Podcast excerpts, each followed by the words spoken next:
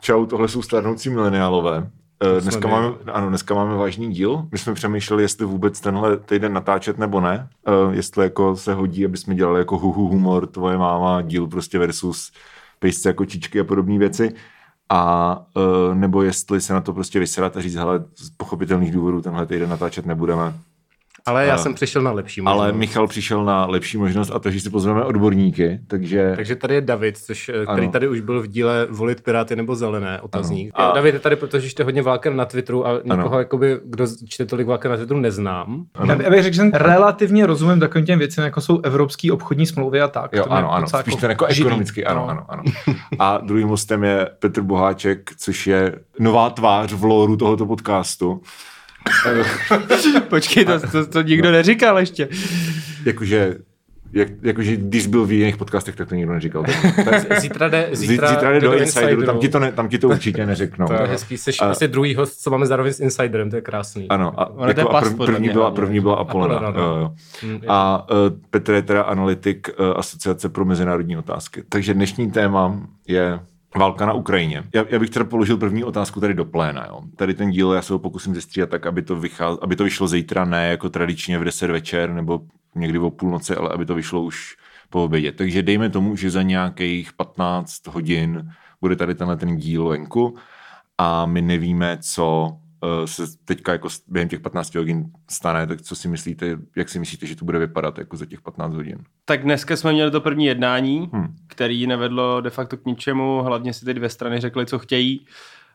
Rusko chce pořád to stejný, takže jeho vysněnou demilitarizaci a asi i tu denacifikaci, kterou jsem myslel Ukrajiny, vlastně nezávislost Doněcké a Luhanské republiky a ponechat si Krym, což je samozřejmě nepřijatelný. A další vyjednávání má být zítra. Jo. A já se trošku bojím toho scénáře, že Rusko si bude prostě chtít vylepšit svoji pozici, která je samozřejmě mnohem horší, než očekávalo.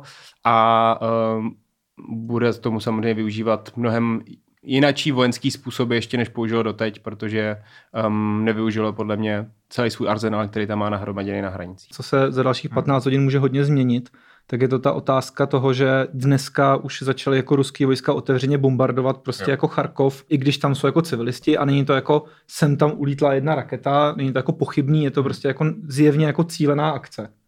A ten tlak se stupňuje a my se prostě zítra můžeme vlastně v klidu probudit do situace, kdy jako bude buď to Kyjev, Charkov nebo jiný velký město dobitý, anebo kdy bude jako celý jeho čtvrti srovnaný se zemí a bude to velmi špatný. A to je prostě věc, která je jako velká obava, protože ten mezinárodní tlak, který je navíc úplně jako bezprecedentní, to se povedlo něco neuvěřitelného, tak zároveň má tu nevýhodu, že v tuhle chvíli už je ta situace tak strašně moc nevýhodná pro Vladimíra Putina, že velmi pravděpodobně může říct, že už je to jako jedno a bude dělat jako cokoliv, aby dosáhl něčeho, co může prodat jako vítězství. Takže no to, a co to je? Jakože to je otázka, která se tady vlastně posledních třeba 24 hodin jako objevuje neustále. Co je jako ta situace, ve který by jako Putin řekl OK, dosáhli jsme svýho, prostě nastupuje nějaká deeskalace, ty si říkal, že je to teda uznání těch dvou separatistických republik, uznání Krymu. Existuje vůbec nějaká cesta, která by vedla jako k téhleté situaci, nebo je to jenom jako pipe dream a Putin to bude prostě opakovat do nekonečna, i když třeba ví, že se to reálně nemůže stát, že to prostě neprojde přes nějakou jako mezinárodní komunitu nebo něco. Já si moc z těch tří věcí, vlastně demilitarizace ukrajinské vlády, uznání jakoby samostatnosti nějakého speciálního statusu Luhanské lidové republiky a zachování Krymu. Z těchto tří ta první je jako naprosto nereálná, tu druhou považuji za těžce představitelnou v současné době nebo v současný jako rozsahu, kde by ten požadavek pravděpodobně zahrnoval hranice těch regionů, které jsou mnohem dál, než byla teďka 8 let ty zákopy. A ta poslední, vzdání se Krymu, to je jako ta úplně nejtěžší, jako ta se nejtěžším způsobem jako dá představit. Ale i přesto já mám teď pocit, samozřejmě jsme tady v Evropě, na západě a máme možná teďka trošičku vítr v zádech a myslíme si, že Ukrajině to jde dobře, že Evropa se zpamatovala a že přece musíme chtít mnohem víc. tak tím samozřejmě jsme ovlivnění, ale já si prostě nedokážu představit, že bychom šli zpátky k tomu statusu quo, který tam 8 let panoval. Já se přiznám, že v testu jsem teda výrazně jako pesimističtější, nebo jako, já si myslím, že ta flexibilita tam jako je mnohem větší. Za prvý, Putin na začátku té invaze, tak podle mě i podle toho, jak to jako rámoval diplomaticky, tak tím cílem bylo do velké míry jako rychlý vítězství a pak dosazení nějaký jako žloutkový vlády. Myslím si, že to bylo něco, co prostě bylo v té jeho maximalistické variantě a pak se jde jako dolů, kde typicky ano, uznání těch republik v jejich rozsahu, to znamená třeba včetně Mariupolu, je extrémně drsný požadavek. Legitimizace Krymu je dneska už třeba jako otázka, o který si jako myslím, že by Ukrajina i se západními spojenci mohla být za nějakých hodně brutálních podmínek jako ochotná jednat. Jo, že to je jako strašně těžký sousto, ale ta jako realita tam nějaká už jako je, oni tam jako jsou dlouhodobě a zároveň je asi lepší mít jako mír než nekonečnou válku kvůli jako uznání toho jako poloostrova.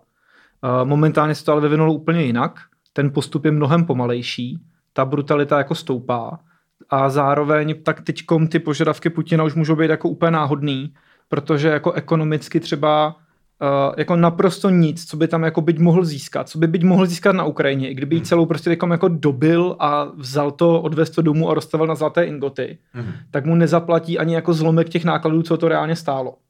Takže ty požadavky jsou podle mě, už budou moc být i poměrně odpojený od reality. A je otázka, ta situace je tak volatilní, že kdyby tady za 2 týdny jako nebyl Putin v čele Ruska, tak je to najednou jako po 20 letech představitelný. To je podle mě to úplně ta nejvíc optimistická věc, který je hrozně jednoduchý propadnout. Já si nemyslím, že je to optimistická, protože jako ty jako náhradníci, on i ten jako sympatický hoch Navalný je v podstatě v jádru jako ruský jako imperialista, jo? To jako není jako... Tam jako nejsou vzali ze žádní levicoví liberálové asi moc, jako co by to jako vzali. No. Jo, Žirek může být cokoliv. Který chce jakoby okupovat i Karlovy Vary, mimochodem, že? Jenom jakože bezpečnostně, tak nesouhlasím s tím, že pád Putina je nutně jako to nejlepší řešení za každou cenu, protože tam těch různých frakcí jako je hodně a některý z nich jsou ještě mnohem víc jako unsavory elementy. Prostě... typický jakýkoliv jako palec moci, který navíc získají jako prostě kadyrovci, je jako tragédie prostě jako pro reální lidi. A pak je taky v Rusku pirátská strana. Ano. Takže tohle je další scénář, který bychom možná mohli probrat. Je pravda, že Staný si z nich dělá jako legraci, ono to asi nějakých jako prostě málo jako borců a typicky vydali jako nějakou tiskovku k tomu prostě, co se děje a že jsou jako proti a z našeho pohledu je taková zmatená, nedotažená prostě a tak dále. Ale reálně to zase o tom, že to jsou prostě borci, kteří to udělali, i když jim za to velmi hrozí minimálně vězení a přesdržku. Dost možná mnohem víc. Takže jako to, že tam zase minoritní politický proudy jsou, bych zase asi úplně nezabíjel. Kdo ví, co se z nich jako za 2 roky vyvine, jo? To může být prostě lecos. Já možná k tomu Putinovi ještě, to jako určitě to nemusí být dobrý scénář, ale jenom to, že si to dokážeme představit a že ten tlak na ty ruský občany bude fakt teďka enormní a už vidíme, jak je enormní. To, že prostě do Ruska začnou chodit rakve jako mladých kluků, tisíce jich, tak myslím, bude mít jako nějaký dopad. To, že si ty lidi nebudou moc nic koupit a tak dále a jako teďka v Moskvě do metra, nějaký efekt bude mít. Ale mě to připomíná takový jako rozdělení v Evropě ve vnímání toho, co s Ruskem vlastně máme dělat, kde se ta pozice dělí mezi to, jestli teda máme, jestli si vůbec můžeme představit nějakou demokratickou, prostě liberální ruskou vládu a změnu v té společnosti, anebo jestli musíme k Rusku se chovat a podporovat takový scénář všemi způsoby, obchodem, obchodníma stykama, rozvojem jejich ekonomiky, anebo jestli se máme smířit s takovým tím scénářem toho, že Rusko potřebuje svého cara a je to vlastně totalitní neliberální společnost a tím pádem nemusíme se snažit nikam tlačit, jenom prostě s nima nakládat s tímhle s tím jako porozumění. To je takový postoj, co mě trošku jako vytáčí u těch starší generace, těch boomerů, těch novinářů typu Mitrofanov, že jo, a nebo ten Romancov, který přesně jako jedou tady tu jako linku, že ten Rus je teda ten totalitář prostě a má v sobě toho cara. Mně to přijde jako velmi, jakože chápu, že s tím mají jako osobní zkušenost, ale přijde mi to jako velmi nějaký esencialistický. Ono je to hlavně hrozně nebezpečný pro reálnou politiku, jo. Stejně jako teda byly ty předovnání k Mnichovu, právě to pak zavádí úplně jako do divných míst, kdy teda pokud říkáme do nekonečna Rus je v principu jako zloun, který nám bude jako ubližovat, a to už se vidělo v 68. Prostě vazba mezi Putinem a 68 je nula. To prostě je úplně jiná situace, úplně jako neřešitelný prostě. Tak jako co, tak tady budeme mít jako navždy režim, který jako teda jaderně odzbrojíme, vezmeme mu všechny ty zdroje, nebo jako mu vezmeme i ten plyn prostě, dáme do nějaký nucený správy a protektorátu, je to prostě ta budoucnost, kam to chce prostě postupně ten člověk, ty lidi jako dotlačit, podle mě to jako nejde, že jo, prostě a ta varianta, že potřebujeme nějak jako s tím nějakým Ruskem, ideálně jako demokratickým, jako nějak fungovat a spolupracovat, je tady na stole koneckonců i proto, že z toho geopolitického hlediska, z toho ekonomického hlediska třeba by jako nějak fungující demokratické Rusko bylo tím dokonalým partnerem jako vůči Číně, kterýho prostě potřebujeme. Když to teď momentálně na něj pálíme nekoneční zdroje jako na nepřítele. A to jako není úplně dobrý, že jo? Hele, já si za prvý teda myslím, že to je jako semantický zkratky typu jako, víš co, Mnichov okupace a tak, že to může být trošičku, se ti to rozpadne v okamžiku, když se na to podíváš pod mikroskopem, ale zároveň já to vnímám jako... Ani nemusíš mít mikroskop často. Ani, no, jako, když se přestaneš mohouřit oči.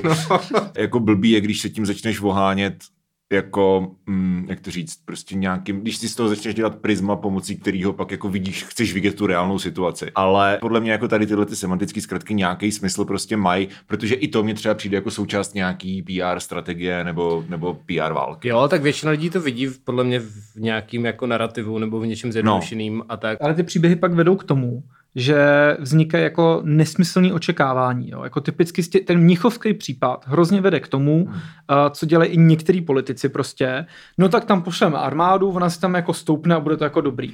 Což prostě konflikt, jako otevřený konflikt vojáci NATO versus vojáci Ruska je úplně jako jiná eskalace, má úplně jiný náklady a je to úplně jiná situace i vzhledem k jaderným zbraním, ale milionu i dalších věcí, jo, typicky těm surovinám prostě a tak dále. A máme dneska jako jiný prostředky, jak ten konflikt vést. A typicky prostě, kdybychom se ale drželi tohohle prismatu, tak můžeme dojít jako... Já neříkám, že ta situace se dostane za týden do bodu, kdy bude možné tam někoho vyslat. Možná se tak eskaluje. Ale my jsme teďkom našli jako způsob té asymetrické války, kterou jako my podporujeme, která dává nějaký smysl, která stála Rusko mnohem víc, než prostě chtělo. A je to asi lepší, než představa, že tam pošleme na hranice jako 10 prostě jako chlapů s puškou a oni řeknou, tak moment, hoši, jo, to prostě byl falešný cíl, ale hodně lidí bylo zklamaných, že se to jako neděje. To byla vlastně, jsem měl pocit, taková obecná reakce lidí, že říkají, a proč tam prostě nevlítneme, proč toho Putina nezničíme, jako a to je ta, jakoby... ta nejjednodušší verze toho pohledu a pak ta sofistikovanější je, že lidi říkají, no tak tam prostě, proč tam na to neudělá bezletovou zónu a to je, první věc je, že ta faktická stránka toho, jestli bychom to byli schopni udělat, je podle mě jako hodně nejasná. A tak to se z toho stranu říkalo o hromadě věcí před 2 dnama. Tady je nejasná technicky, jestli máme dostatek vůbec jako technických prostředků typu letadel to udělat. Já jsem trochu optimista, bo na ně by to jako mělo smysl jako postupná eskalace, není to jako válka, ale je pravda, že nemáme dost technických prostředků asi. Letadel možná, jo? Letadla bychom tady dali dohromady, ale jakoby organizaci a řízení takovýhle operace naprosto jako vůbec. A to je jedna rovina. A druhá rovina je to, že to je v situace, ve které prostě reálně proti sobě bojou letadla jakoby evropský, potažmo západní s těma ruskejma. A už teďka my jsme v situaci, kdy tam prostě v Evropě jsou jaderní zbraně, které jsou připraveny na použití, jsou tady taktický bombardéry, který nesou jaderní lavice. A pokud bychom byli v tomhle otevřeném konfliktu ve vzduchu, tak to je prostě jenom krok od toho, aby se stal nějaký incident mezi těma dvěma typama jako bombardérů. A to prostě nechcem. No. Jako já si myslím, že hodně z nás si před touhle situací, i já samozřejmě, protože já, že, co vím já o válce, prostě hodně lidí, kteří se tomu nevěnují, tak si fakt tu válku představili jako Hurvínek válku. Že se prostě postřílej na pole. Přesně, že tam teda pošlem ty vojáky a že toho Putina prostě nějak zbombí. Jak taky ty frontové linie, že oni budou na sebe koukat a postupovat do kilometru denně, prostě kopat ty zákopy a na Vánoce se hrajou fotbal mezi sebou. Podle mě je to tak, že cíl Západu je odradit Putina od další agrese. No. A když říkáme, v rámci toho se může stát lecos, typicky k tomu totálnímu shodnutí Ruska náhlým, tak to, že tam je možnost, že Putin tam už nebude, je něco jako co tam je.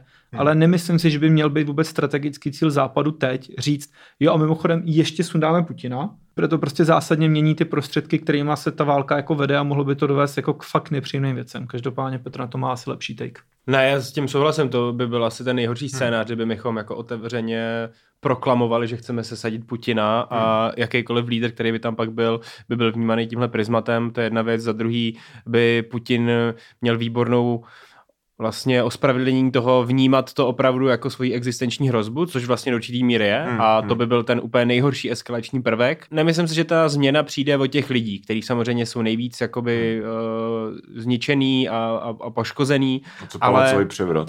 Ale myslím si, že jakoby, jestli nějaký pravděpodobný scénář změny režimu nebo změny vládce v Rusku je, tak je něco takového. Ale tam je vlastně spousta lidí to hodnotí tak, že Putin jak se teďka chová a jak má ty konference své nebo ty jednání bezpečnostní rady a jak úkoluje všechny a jak tam šéfa rozvědky prostě hrozně zaskočil a jak vlastně došel do bodu, kdy on si musel být vědomý toho, že dojde fakt k tvrdým sankcím, který budou targetovat nebo zaměřovat na ty oligarchy a vlastně lidi, který podle našeho dlouhodobého vnímání Ruska byli zdrojem moci Vladimíra Putina.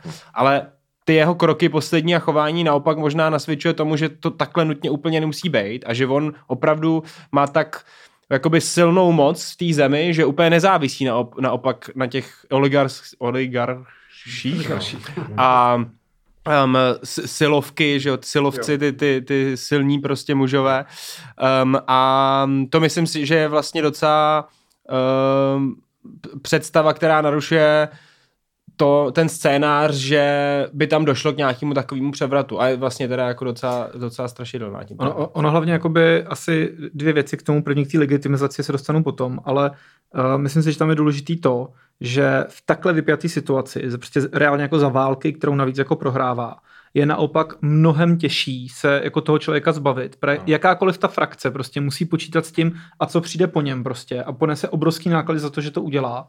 A není to vůbec jako jednoduchý a zároveň počítá taky s tím, že by se zbavila nějak Putina, kde teda varianty jako prostě ho zastřelej si myslím, že jsou úplně mimo realitu, jo, prostě, ale jako jakýkoliv odstavení bude znamenat taky to, že to jako Rusko ztratí to vedení a on ho poměrně dobře jako ovládl a centralizoval. A je pak otázka, kdo by to teda jako dělal a jak.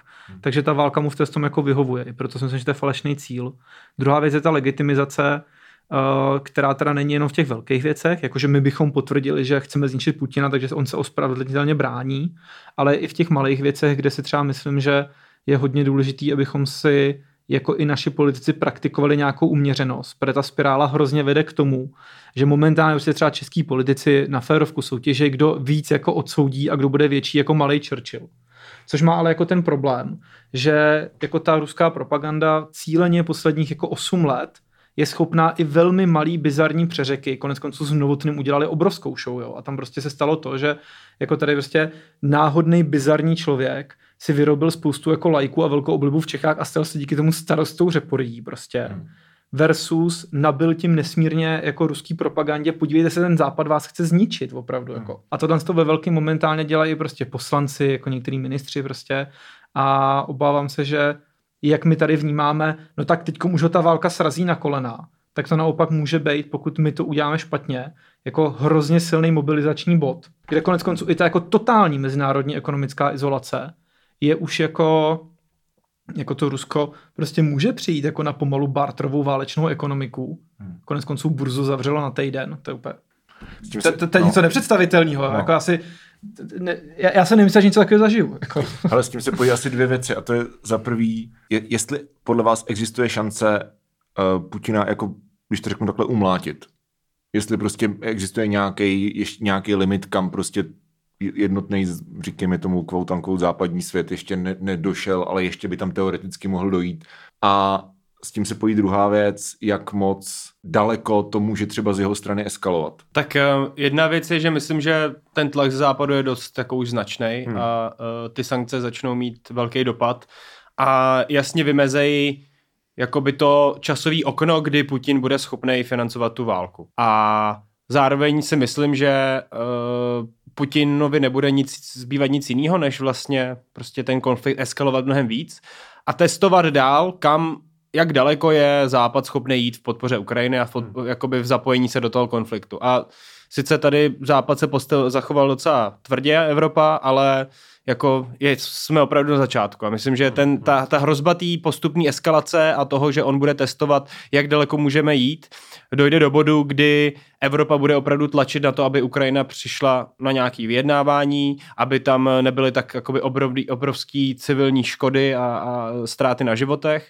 a že v takovémhle scénáři jako bude i Evropa, ne ten tvrdý hráč, který bude chtít s Putinem válčit, protože prostě, pojďme si to říct na rovinu, já si fakt nedokážu představit, že zatím evropský armády budou ochotný jít na Ukrajinu, bojovat a umírat s Ruskem za nezávislou Ukrajinu. To prostě ještě úplně o tom přesvědčený nejsem, třeba se to změní, ale myslím, že pokud Vladimír Putin bude chtít dotlačit jako Evropu do tohohle bodu, tak to je nějaký bod eskalace, kde narazí a kde Evropa začne řešit, jestli teda je tady nějaký kompromis, na který by měla Ukrajina prostě přistoupit. Já myslím, co bude hrozně těžký, je prostě, že v tom tlaku, který teďka Evropa bude vyvíjet na Putina, tak ona musí zejména přemýšlet v tom, jaká je vlastně, přemýšlet za Putina, za Rusko, jaká je pro ně ta cesta zpátky, jakože. To je to nejtěžší, co musí dělat. Ano, jakože jasně, že když prostě chceš, aby si někdo vzdal, tak mu musíš vytvořit takové podmínky, ale aby prostě citovali toho slunce. Ano, prostě. Slunce. No, ale to je právě jako, a teďko se k těm problémům tohle, jo. Za prvý, tadyhle ta jako naše demokratická prostě jako eskalace, kdy všichni chtějí být co nejhustší, tak tohle to Evropě prostě reálně komplikuje. Protože Evropa není nějaký jako jednotlivý racionálně myslící agent. Protože těch politiků tam jsou jako desítky, nejsou centralizovaný a ve skutečnosti jako úplně by stačilo, kdyby polský nebo klidně, já nevím, to je slovenský jako premiér, náhodná země, jo, prostě šel a stupňoval to jako do nesmyslů, tak i když ten zbytek Evropy bude říkat, hele ne úplně, tak tím může prostě Putina zahnat jako do kouta a to je strašně málo, jo, to je prostě jako náhodný faktor, který se špatně ovládá, prostě ta diplomacie v tom není dostatečně koordinovaná a Borel se jako snaží, ale ta Unie na to nemá nástroje prostě. Zároveň, když jsme u té eskalace, tak já bych chtěl říct jako jednu věc a to, že ta eskalace jaderná je prostě něco, o čem bychom si měli aspoň krátce zmínit, protože prostě je to na stole poprvé od kubánský krize jako natvrdo. A myslím si, že je dobrý říct, že já si jako úplně nemyslím, že by Vladimír Putin byl ochoten nasadit jaderné zbraně, i protože by tím spustil domino, který by nejspíš skončilo jako opravdu jako ta šance zkázy všeho skrz nukleární zimu tam prostě je. Ale myslím si, že se může snadno stát nějaký omyl vyhodnocování, který to jako hodně přiblíží a tím, že to je věc, která má jako nekonečnou damage, tak i ta malá šance je prostě blbá. A ta malá šance se prostě přiblížila hrozně teďkom. No a jinak k tomu, že on jako potřebuje, já bych neřekl zachovat si tvář, ale on prostě potřebuje najít nějaký podmínky, které jako budou jako přijatelné a ve kterých řekne, za ty obrovské ztráty jsem něco dokázal. A myslím si, že a v té tom popravdě, já nevím, jako já možná jako budu za největšího vyvrhela, ale já si úplně upřímně myslím, že pokud by výsledkem bylo, že ta válka skončí, stáhne se prostě z Luhanska a jako do Německu prostě a půjde jako domů a řekne se a Ukrajina řekne dobrá, my vám legitimizujeme Krym prostě, tak je to jedno z těch jako optimističtějších řešení, protože politicky se mění spousta věcí, ale reálně to jako nezničí miliony životů. Když to jakýkoliv další pokračování, tak jako dneska se střílí grady na města. Pokud bychom za týden vstali a zjistili, že se používá termobarika na města, tak já bych asi nebyl, jako, že by to je nepředstavitelný. A pak už je otázka, jako, co sami Ukrajinci jsou ještě ochotní jako zaplatit. Jo? Jako, je to nadšení jako veliký. Ale ta válka, jako Putin je schopný jít takhle vést klidně měsíc. 2, 3, to jako ty první 4 dny nejsou jako po některých 3 měsíce jsem viděl ten ohlad, jakože finančně. Jako na Twitteru. Co já to tak sleduju, tak mě přijde tam fakt jako početní převáž, že ti Ukrajinci jsou teda brání, ale prostě těch lidí, ty druhý jako armáda tam šíleně moc. Já jsem byl třeba hodně skeptický k těm ztrátám, který hlásili, že Ukrajinci způsobili Rusům, ale je pravda, že za sobotu a neděli tak jsme viděli jako tolik videí zničených konvojů a to jako celých a naopak často i videí 2 hodiny plus minus předtím, kdy se ten konvoj nahuštěný po silnici někam posouvá, borci se pomodlej v lese, poveselejí vrstě a tak. Což je pak hrozně smutný, že opravdu ty lidi jako umřou. To jako není vlastně prdel, že jako těch jednotlivých vojáků mi fakt líto, že. Ale já si dokážu představit, že ten začátek jako pojebou, ale pak se dají dohromady, že jo.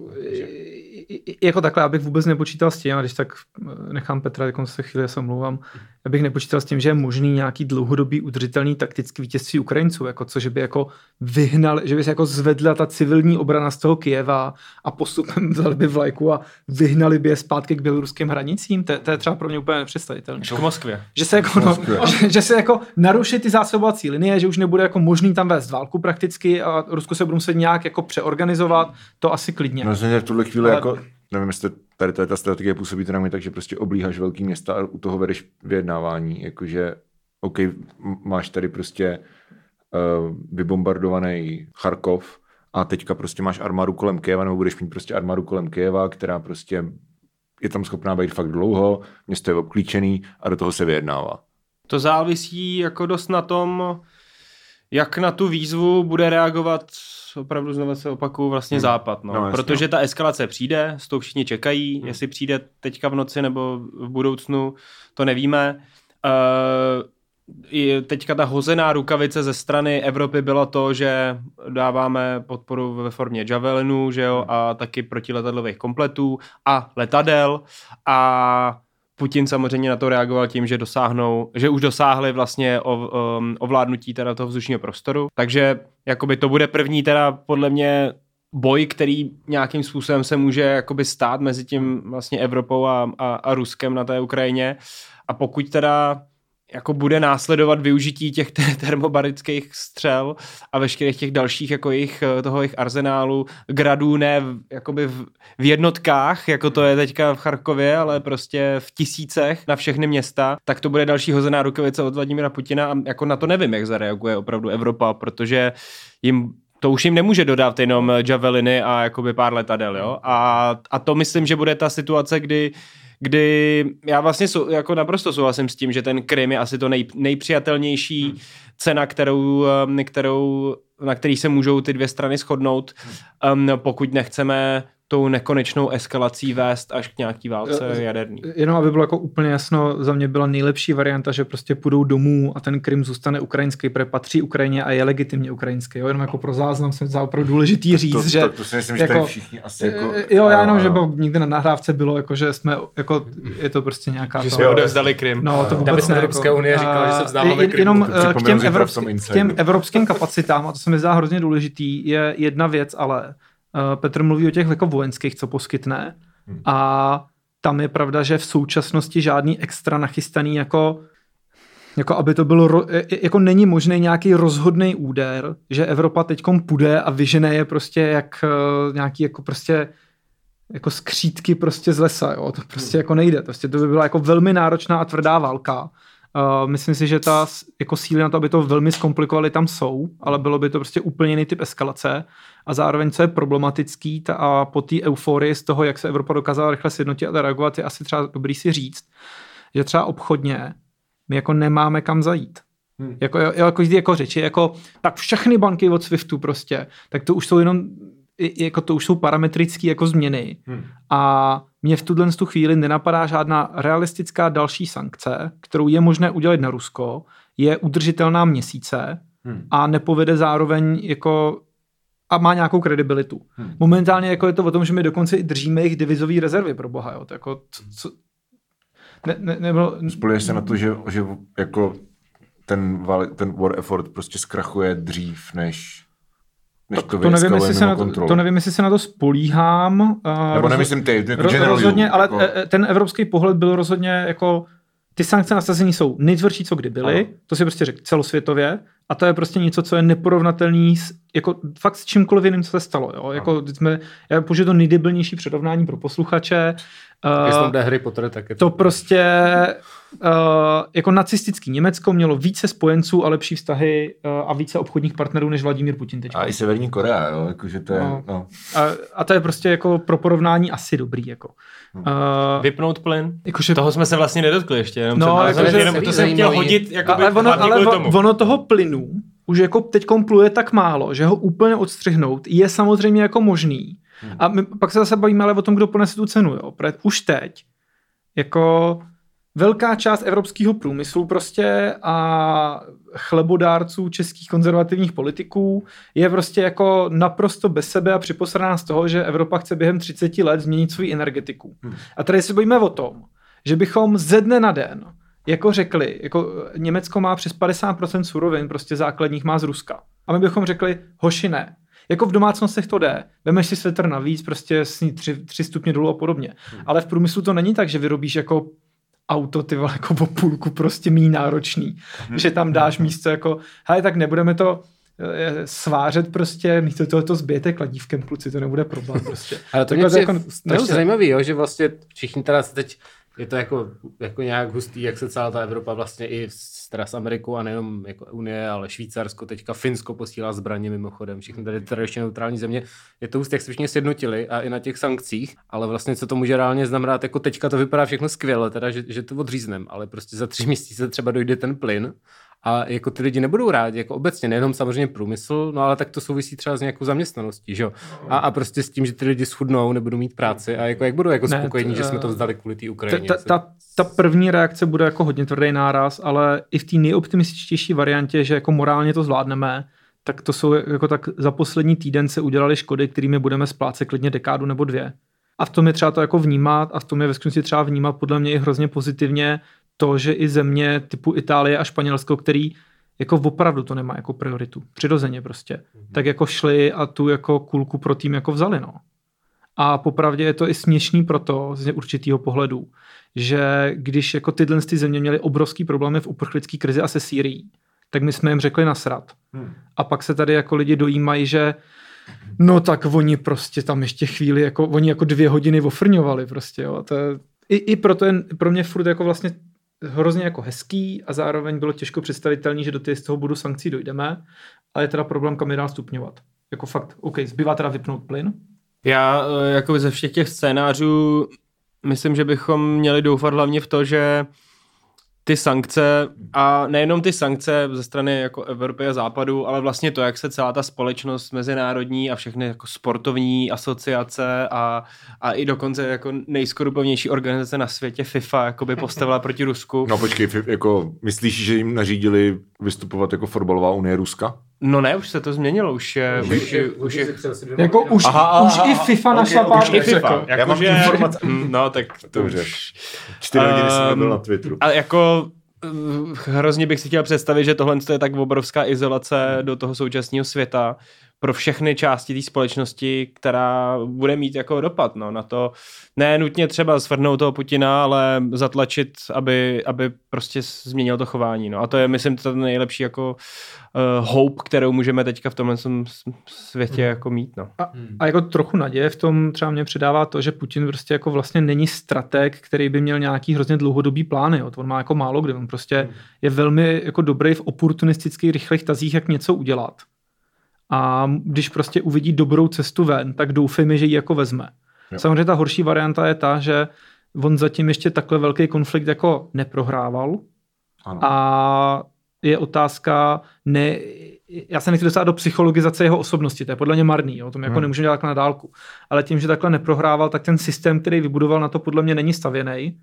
A on jako není, on jako je mocný, jako on osobně, ale ten systém je prostě nestabilní. Teď ten systém stojí jako typicky Šojgu je prostě jako show of minister, který jako dělá nějaký PR věci. Typicky prostě jako to, že se armáda částečně opírá prostě o jako normálního náčelníka banditů Kadyrova, prostě taky není jako, který je úplně mimo struktury prostě té federace vlastně do velké míry.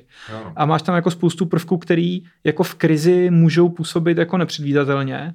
A to pak může být problém. Na mě já jsem třeba prostě bude těžký stahovat jakoby z toho, no, že prostě ta eskalace potřebuje jako zase taky organizovaný stát a Rusko vlastně nevím, kolik jako je momentálně racionální organizovaný aktér mezinárodní politiky.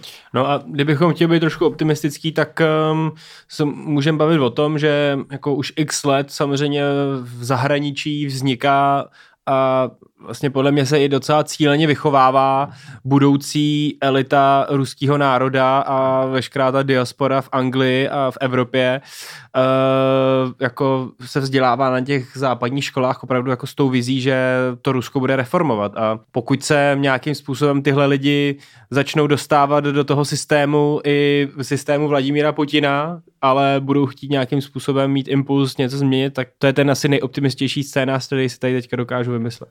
Takže debata je skvělá, budeme v ní pokračovat za pivolem, většinou děláme takový to, na co se můžete těšit, ale teďka to dělat nebudeme, prostě jenom budeme pokračovat tady. Na více názorů. A děkujeme našim hostům za přišli. Super debatu. My děkujeme. Tak jo, tak zatím. Ahoj. Čau. Ahoj.